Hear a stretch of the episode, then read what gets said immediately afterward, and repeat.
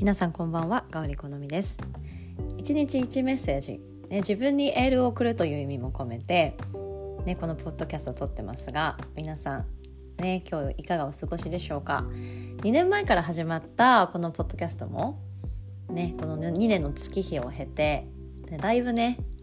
収録することにも慣れてきてで初めのうちはもうね何回も何回も撮り直してたんですけども今は、ね、そういう自然な状態もねこの収録の中に入れていきたいと思います。一日一メッセージ今日は未来と過去現在。でこの時間軸に関してのメッセージです。エールかな？ね、背中をポンと押すようなメッセージがあの自分自身にそして皆さんにできたらいいなっていうことでこのシリーズをね始めてみました。今日その時間軸の中で未来、ね、イメージしていく力ってねすごい大事だと思うんですけど、ね、その前に私たちの未来っていうのはもうどうなるかわからないんですよ。10分後20分後明日ねどうなってるかわからない。ということは私たちは何が起きても、ね、この瞬間に何が起きても臨機応変に、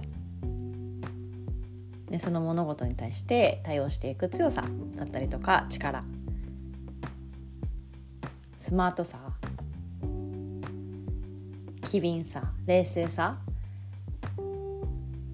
ね、いろんなものを兼ね備えて今を、ね、切り抜けていく。そういう力をねつけていけたら一番ね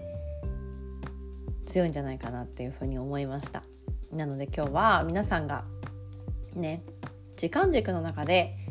私たちが過去に経験してきたことそして今こうやってねポッドキャスト撮ってることだったりとか皆さんが今してることそして未来描いてる夢とか目標とか理想とか希望とかね。ね、それで胸をいっぱいにするっていうこともすごくねポジティブなことなんですがそれよりもさらに、ね、大切なことが私たちが今、ね、何が起きても大きく深呼吸して一番ベストな判断ができるように、ね、その強さやたくましさっていうのを持ち続けていくこと、ね、そのために私たちは今日もヨガの練習をしたり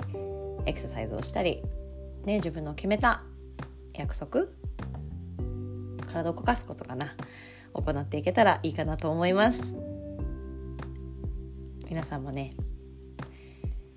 この今っていうポイント？未来に向けて、今自分がベストな状態何ができるかっていうのを。あと臨機応変さですね。キーワードに切り抜けていきましょう。そして瞬間瞬間を楽しんで味わっていきましょう。それではまた。